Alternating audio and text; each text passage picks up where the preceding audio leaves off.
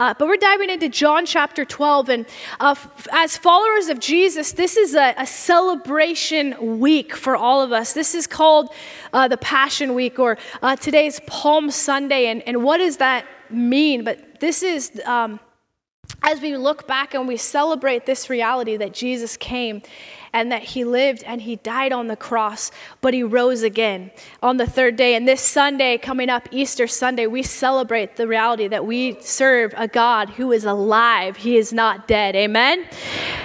And so this morning, we're, we're jumping right into to John chapter 12, and, and what the, the, the portion of scripture we're looking at.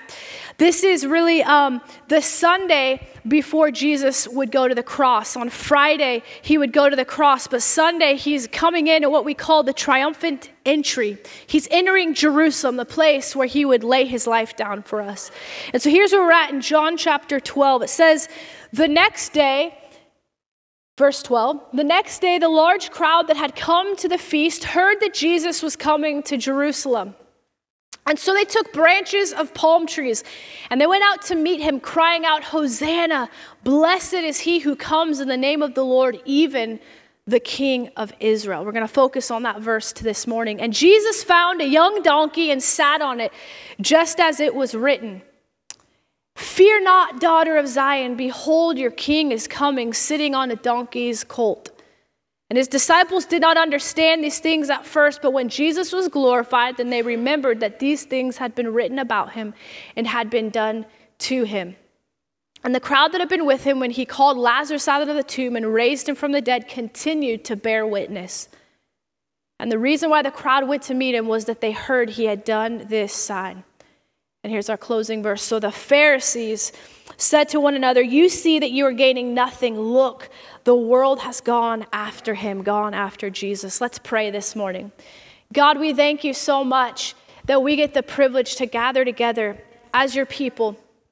And we get to celebrate the reality that you made a way for us to have relationship with you, Jesus, the reality that you are alive.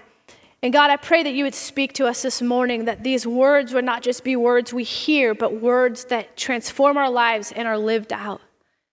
Lord, if there's anyone that doesn't know you, we, we cry out this morning that Jesus, you would reveal yourself and draw people to you. And God, those of us that maybe have known you for a while, would you show us afresh a glimpse of who you are and the wonder of who you are? God, speak to us this morning. In Jesus' name, everybody said, Amen. I want to I want to paint a picture for you this morning and, and take you for, for a, a little moment to a town called Bethany. It, it's a, a, little village, a little town outside of Jerusalem, and, and we come into a home in, in this little town. We come into a home where Jesus is surrounded by his disciples. And he's surrounded by some people who have just observed him do something absolutely miraculous. They've just seen Jesus raise one of his closest friends by the name of Lazarus. They've, they've observed Jesus raise him from the dead after having been dead for four days. And so Jesus comes and he makes this declaration before he raises Lazarus from the dead. He says, I am the resurrection and the life. And then Lazarus, his friend, he's in the tomb four days, and everybody is like, Jesus, even like it's, it's done, it's over, he's gone. But Jesus comes to the tomb and he cries out and he says, Lazarus, come forth. And Lazarus, his friend, walks out of the tomb alive, wrapped in grave clothing, and he's unwrapped. And now we find ourselves in this home in Bethany. The night before what we just read, a Saturday night, and we find Jesus in this home in Bethany, and, and, we, and we see a woman who brings this jar, this alabaster box with expensive perfume, and, and she does this crazy thing. She breaks it over Jesus. And, and the value of this, this ointment, this, this oil, was worth over a year's wages. A, a conservative low end estimate, estimate is it was over $30,000. And in a moment, she just pours out worship on Jesus. Jesus would say that she was actually preparing him for burial. And so the King of Kings, like Jesus, is in this home and he's being worshiped. And, and then the next day, we find Jesus making a decision to leave Bethany and to go to Jerusalem. And we could read this portion and we could miss the significance of this because Jesus was not just going from one town to the other. It wasn't just another ordinary day, but he knew this would be the final ride into Jerusalem. For 33 years, he's been taking this trek into Jerusalem, but he knew that he was going, he was a wanted man, that he was hated, and that there was plans being made for him to die. He knew that his whole ministry was for this moment, that the Father had prepared him to lay his life down for the world in this moment. And we find Jesus making a journey into a city called Jerusalem. And in this city, we hear that people were coming into this city to celebrate something called Passover week. And you see, for the Jews, Passover, it, it, represented something very, very significant and important because thousands of years earlier, God had delivered his people from the oppression and slavery in Egypt. And he brought them out miraculously with a strong hand out of Egypt. And in remembrance of Passover, and they were to, they were to kill a lamb. And they were to take a perfect, uh, perfect, spotless lamb and sacrifice that lamb. And its blood would signify that they were atoned from their sin. And a Jewish historian said 30 years after this moment that on Passover week, 30 years later, there were the estimate of 2.7 million people in Jerusalem to celebrate Passover. And Jesus is walking into Jerusalem with thousands and thousands of people, and the crowds have heard about what he did in raising Lazarus from the dead. And the crowds wondered, would Jesus brave? Would he come into Jerusalem? And as he walks in, as many people are coming in, to come and bring these lambs to sacrifice to celebrate Yahweh delivering their people from Egypt in hopes that one day they would be delivered once and for all. Little did they know that the Lamb of God who takes away the sins of the earth was walking into Jerusalem to face a cross, to be killed, to be beaten, and to take the sin and shame of the entire universe. And so as he comes in, we see them beginning to cry out this word Hosanna! Blessed is he who comes in the name of the Lord. Hosanna, meaning save us now. And these people, when they would enter Jerusalem, for hundreds of years, they would sing these songs called Songs of Ascent. And it was basically pilgrims coming back to Jerusalem. And they were singing a song that we find in Psalms 118. And as they would come in three times a year for three different feasts, they would sing these songs. And this song would they would cry out, Blessed is he who comes in the name of the Lord. If you go on to later on, and in the name of the Lord, we bless you from the house, Lord. And they would cry out, Hosanna. But the crowds sang this song different this time. Because as they came into Jerusalem, they were not just singing a song, Hosanna, in hopes that one day they'd be rescued, but their attention was turned to Jesus.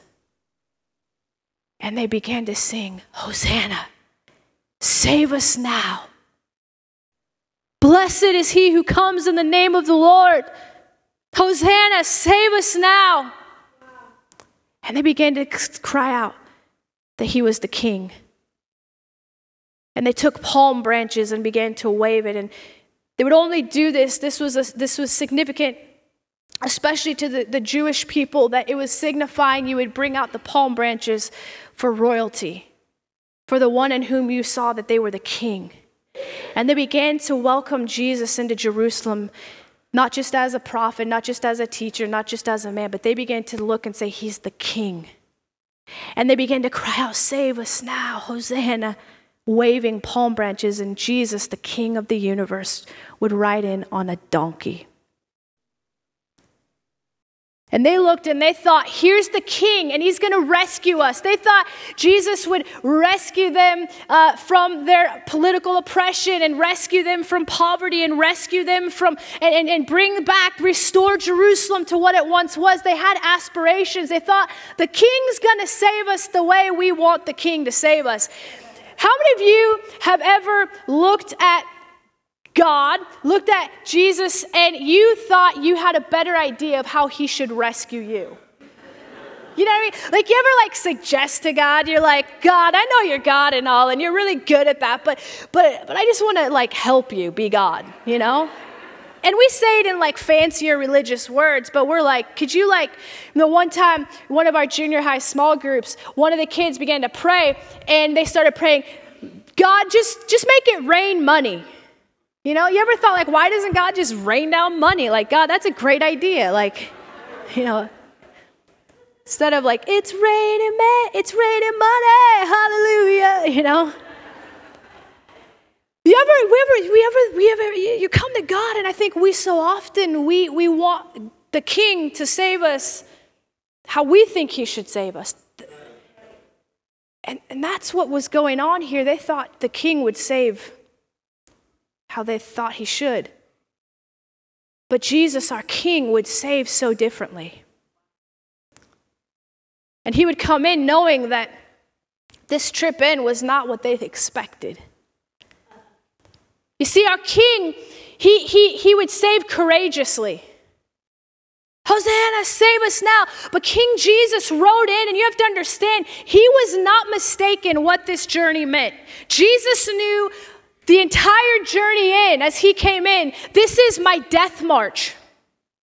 This is me handing myself to my enemies. This is me about to face the full wrath of God. That's courage. That is courage that Jesus was not tricked in. The picture of Jesus coming into Jerusalem was not him slinking and hiding oh man, they caught me. You know, you ever played hide and seek with a little kid? And they're like, you can't find me, I see you. Jesus, our King, would save with courage.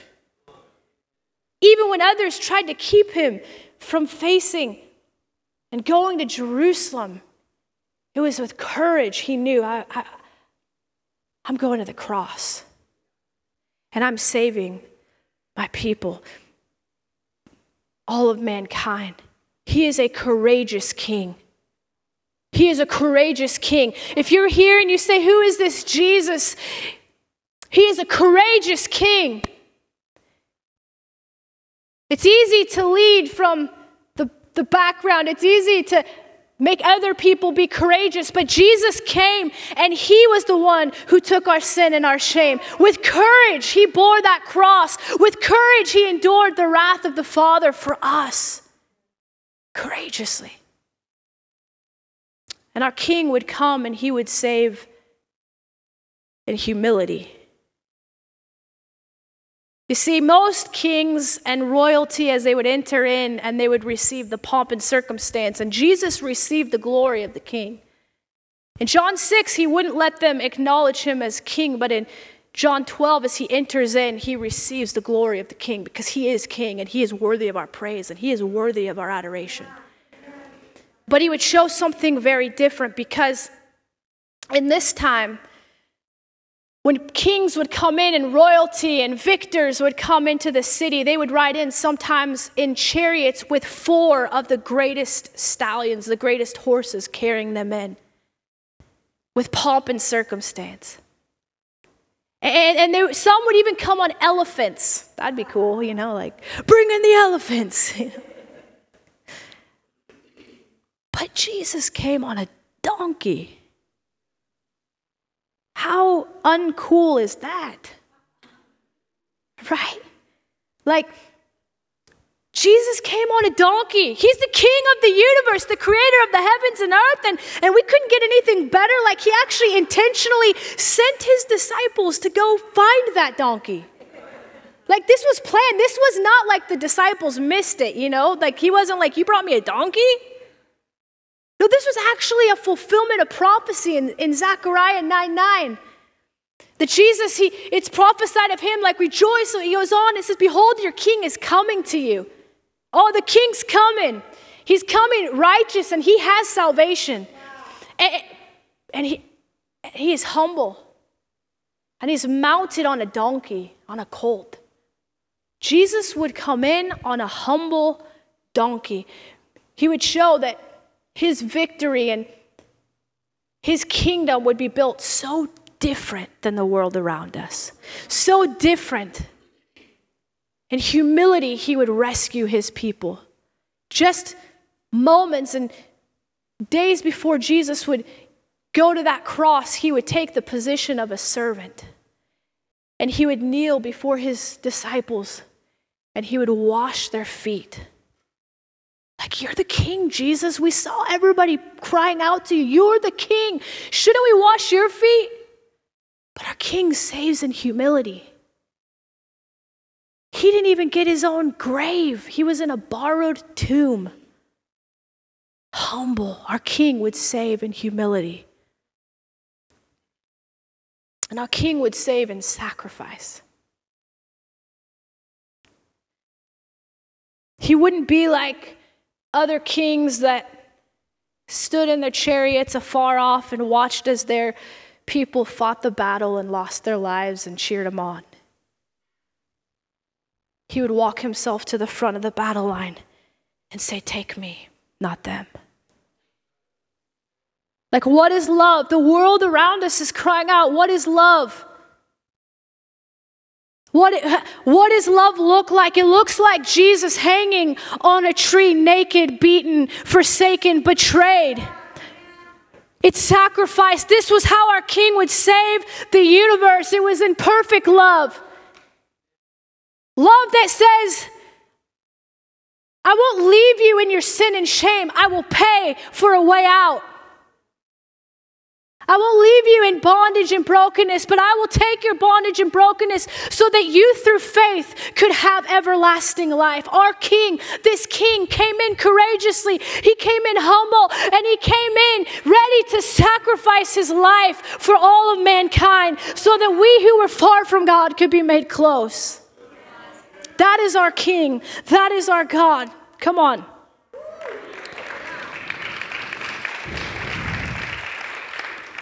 Isaiah 53 7 says he was oppressed. This was speaking prophetically. It was prophetically declaring Jesus said he was oppressed and he was afflicted, yet he opened not his mouth like a lamb that is led to the slaughter, and like a sheep that before its shearers is silent, so he opened not his mouth. Courageously, he laid his life down in sacrifice.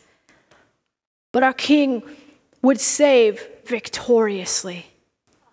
Our king would save victoriously. Like, spoiler alert, still come back next week. The reality is, is that Jesus, who was slain on that cross that took our sin and shame, he rose again on the third day.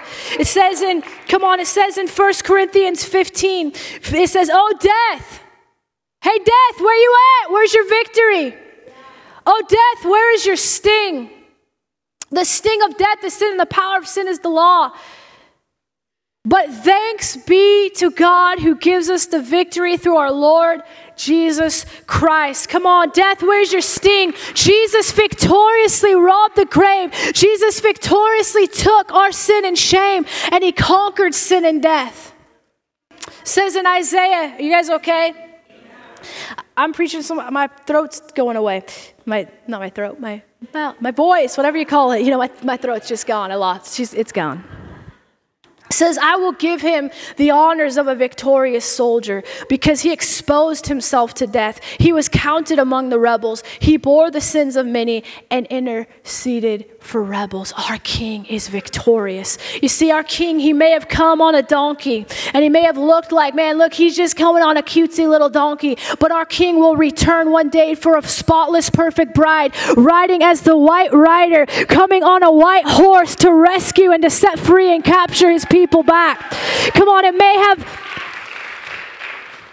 He may have looked like a weak lamb walking into the slaughter to take away the sins of the earth, but he is the lion of the tribe of Judah. Come on, he's not just a lamb slain, but he's a victorious king who has won victory for his people. That's our God. That's our God. And this is the reality as we come back to John chapter 12 and we look at Jesus' entry in. Is this the reality? Is that the crowds are still coming to behold Jesus because of our testimony. It says in John 12, and, and we see that the crowds who had been with Jesus when he raised Lazarus from the dead, they went and began to tell other crowds, You got to see Jesus. And when those crowds heard that Jesus would be in Jerusalem, they came to find him and began to cry out, Hosanna. The crowds came because other people said, Come and see. And today, people are still coming. They're still coming to see Jesus and encounter his love because of the testimony of you and I. People are still coming to encounter who is this Jesus because when you and I begin to tell the story of how he set us free, we begin to tell the story of how he called us out of our graves and out of our bondage. People are still coming because of our testimony. But not only are people still coming out of our invitation, but people are still crying out, Hosanna. They're still crying out, Save us. Save us. And they're looking for love in every avenue and every means, and they're looking for who is the real God and who is the real King. And there's still a cry in our city and in our world to be saved and rescued. Can you hear it? Yeah, we see our neighbors and they have barbecues just like us. But something on the inside is saying, Hosanna, save us now. God, save us. Yesterday, 125 of you walked in a parade in our city, Medford. And we walked through the streets and had songs of joyful celebration playing. And you saw every walking kind of person as we walked through thousands of people. And we were singing songs of hope in the heart of the Father. And you look and you see people that are crying out for hope. They're crying out, Is there a real God? Is there is this just a story? Is this just a cutesy fable? Or is this God who he says he is? Hosanna, save us now. And the Bible tells us, How shall they hear unless we go and tell them? How shall they know unless you and I say, Hey, you got to come and see the Lamb of God. You got to come and see the one who took away my sin, my shame. I was broken. I was bound. I was lost. I was addicted. I, whatever it was, come and see. And the crowds are still coming when each one will reach one, when each one will go and tell what God has done. Are you guys, you guys are getting a little quiet. Like, you're doing all the yelling, you're good. Here's where we land as our piano player comes. Is may you and I be like Jesus' cousin, John the Baptist. Three and a half years before we come to this final week of Jesus' journey, we come to this moment where John the Baptist, Jesus' cousin, God reveals who Jesus really was. And John is sitting there in, in John chapter 1 and he, he yells out when he sees Jesus coming. He yells out, Look, look, the Lamb of God who takes away the sins of the world. Hey, hey, come here, look. That's, that's the guy, the Lamb of God who takes away the sins of the world. And 2,000 years later, we can hear those words and we're like, okay, cool, poetic beauty, the Lamb of God who takes away the sins of the earth. But every Jew knew what that meant. Because every year they would as a family, they'd find a perfect, spotless, blemishless lamb. And with their kids, they would trek. If they weren't in Jerusalem, they would trek to bring this sacrifice to atone for their sin. And they would have a meal on Friday where they would remember what Yahweh had done, how He had saved them from their oppression and their slavery. And the kids would ask their parents, Why do we do this? And the parents would begin to tell them the story of how their God, with a mighty hand, rescued them from bondage and slavery. But John says, Look, the Lamb of God, the Lamb. The later Paul would say, This is the sacrifice lamb. This is the Passover lamb, Jesus Christ, our lamb.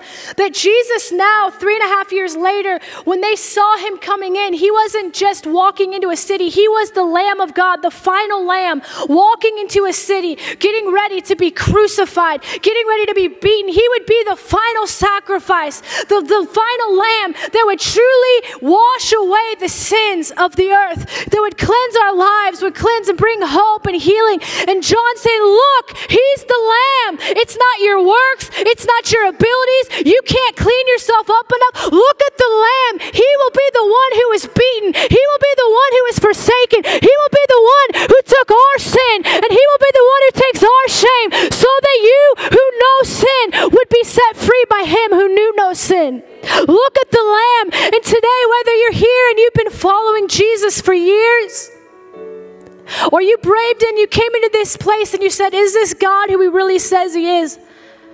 I would, I would simply say, Look at Jesus. Your search is over. Your search is over. Is it really that good? Is, is, is it really that good of news? Yes, it's scandalously good.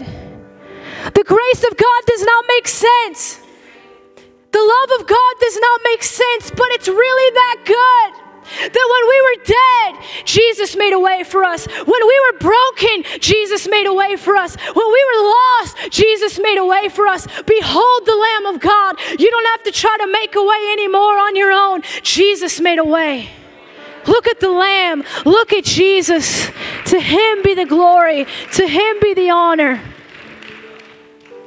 Church, would you bow your head and close your eyes?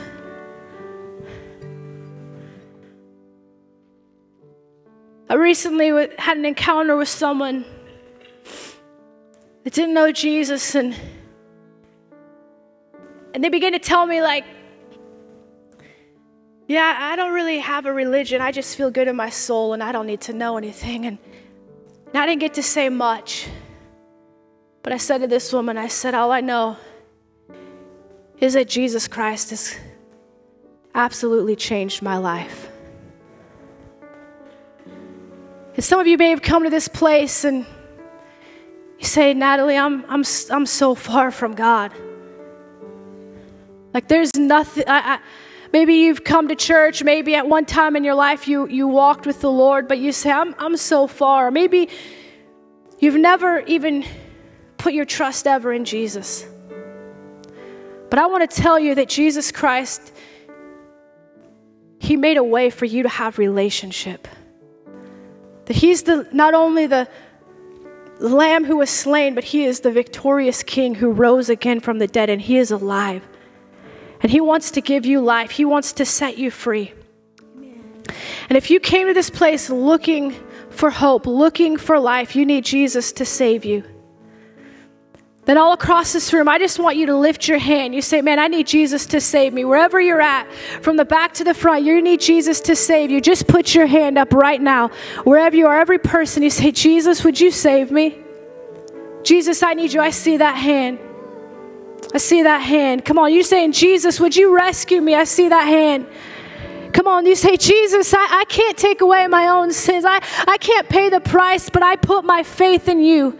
Would you rescue me? Just raise your hand. We've got hands all over. You say, Jesus, would you save me? I see that hand. Come on, last call. You're here today. You say, Jesus, I receive your life. I receive your sacrifice. If that's your prayer this morning, just wave your hand at me. I'd love to see who today is just saying, Jesus, I put my faith in you. Church, we're going to all just pray together. This prayer, we're simply making an outward declaration of what God's doing on the inside. And so, together, we're just going to pray Dear Jesus, I put my trust in you, that only you can save me. I receive your life, I receive your perfect sacrifice. Would you wash away my sins? Would you give me a brand new life? I put my full faith in you. And if you will be my God, I will be your child. Thank you for dying on the cross. And I believe that you rose again on the third day. And through you, I have everlasting life. In Jesus' name. Amen. Come on, church, can we just give a, a shout of praise to God for all the people that gave their life to Jesus? Thank you, Jesus. Here's what I want to invite you to do if you would stand to your feet, church. I want to encourage you that your testimony has power. Maybe you say, What do I say to people? What do I say to my neighbors? What do I say to my friends? What do I say to my coworkers? Simply tell them what Jesus has done in your life. You see, the crowds are still shouting, but the king is still saving. The crowds are still shouting, but the king is still saving. The king wants to rescue and, and, and set free our city. Come on. Jesus is moving in our city and he uses you and I. We get the privilege of telling the world around us the greatest news ever of Jesus Christ. So I want to invite you if you say, man, I just I just want to be even intentional this week and in the weeks to come to just begin to be a voice crying out, look, there's Jesus. Look, there's Jesus, pointing people to Jesus. If that's your prayer, would you lift your hands? We're just going to pray that God would use us to be lights in our city. Jesus, I thank you for your sons and daughters. God, we we simply point others to you, God. You're the one that sets people free. You're the one that gives hope to the weary and the lost. You're the one that gives life to the dead. And so, God, would you help us to be like John the Baptist, to be those who say, Look at the Lamb, look at Jesus. He's the one that takes away the sins of the world. God, would you help us? To be those who reach the hurting, who reach the broken, and reach the lost. God, would you show us people even this week that we can just share your love with? I pray that that our city would truly see your love through us, that we would simply point them to you. And Jesus, we say thank you for your sacrifice. Come on, let's just tell the Lord how thankful we are that He saved us, that He rescued us. Jesus, we thank you. We thank you for all that you've done. In Jesus' name.